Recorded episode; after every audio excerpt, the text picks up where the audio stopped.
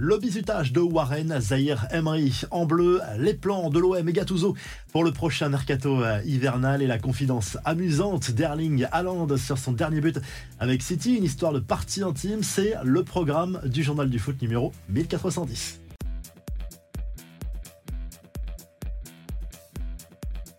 Didier Deschamps a donné sa première conférence de presse dans le cadre du dernier rassemblement des Bleus dans cette année 2023 et le sélectionneur de l'équipe de France n'a pas échappé à une question sur la polémique Luis Enrique Kylian Mbappé après le triplé du Parisien et ses déclarations piquantes de l'Espagnol. Mais Deschamps n'a pas voulu faire de vagues lors de cette conférence de presse. Il a expliqué néanmoins qu'il aurait géré d'une autre manière sa façon de communiquer à propos de son attaquant, même si lui n'a pas tous les tenants et les aboutissants de la relation entre les deux hommes et des exigences de l'Espagnol envers le capitaine de euh, l'équipe de France euh, en club. Deschamps qui a également répondu à Jürgen Klopp lors de ce euh, point presse. Le technicien de Liverpool avait reproché à Deschamps de beaucoup trop utiliser Ibrahima Konaté le mois dernier lors de la dernière trêve internationale. Là non plus, pas de vague, pas de polémique. Deschamps a fait du Deschamps, mais il a expliqué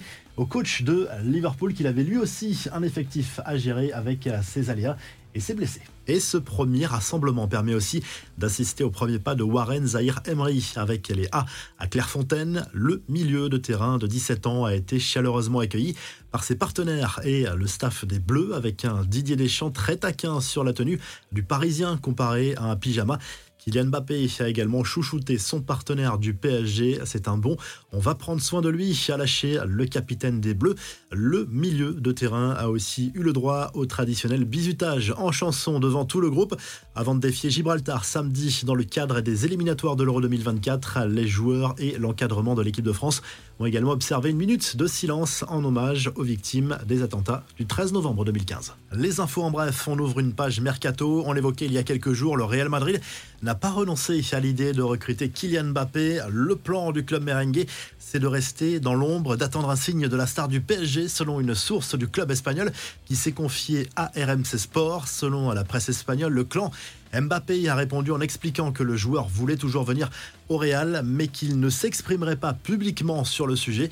L'OM veut se renforcer, mal en point en Ligue 1. Le club marseillais prépare déjà son mercato hivernal. Gennaro Gattuso aimerait apporter quelques ajustements à son effectif. Le secteur offensif qui manque clairement d'automatisme inquiète tout particulièrement. Le nombre de recrues n'est pas fixé. Cela dépendra des opportunités de marché.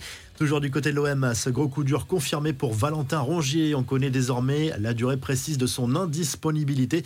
Opéré d'une fracture de la rotule du genou gauche, le capitaine marseillais sera absent des terrains pendant trois mois minimum.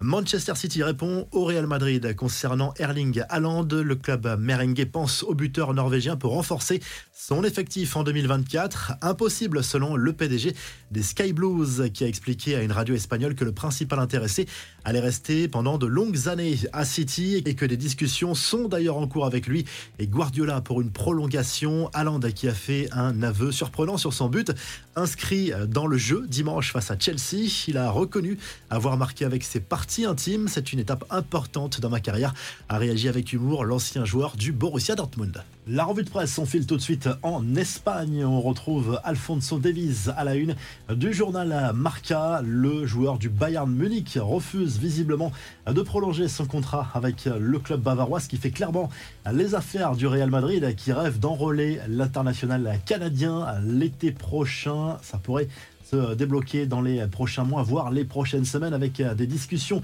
euh, qui pourraient démarrer en coulisses. Mais le joueur semble vouloir venir au Real Madrid.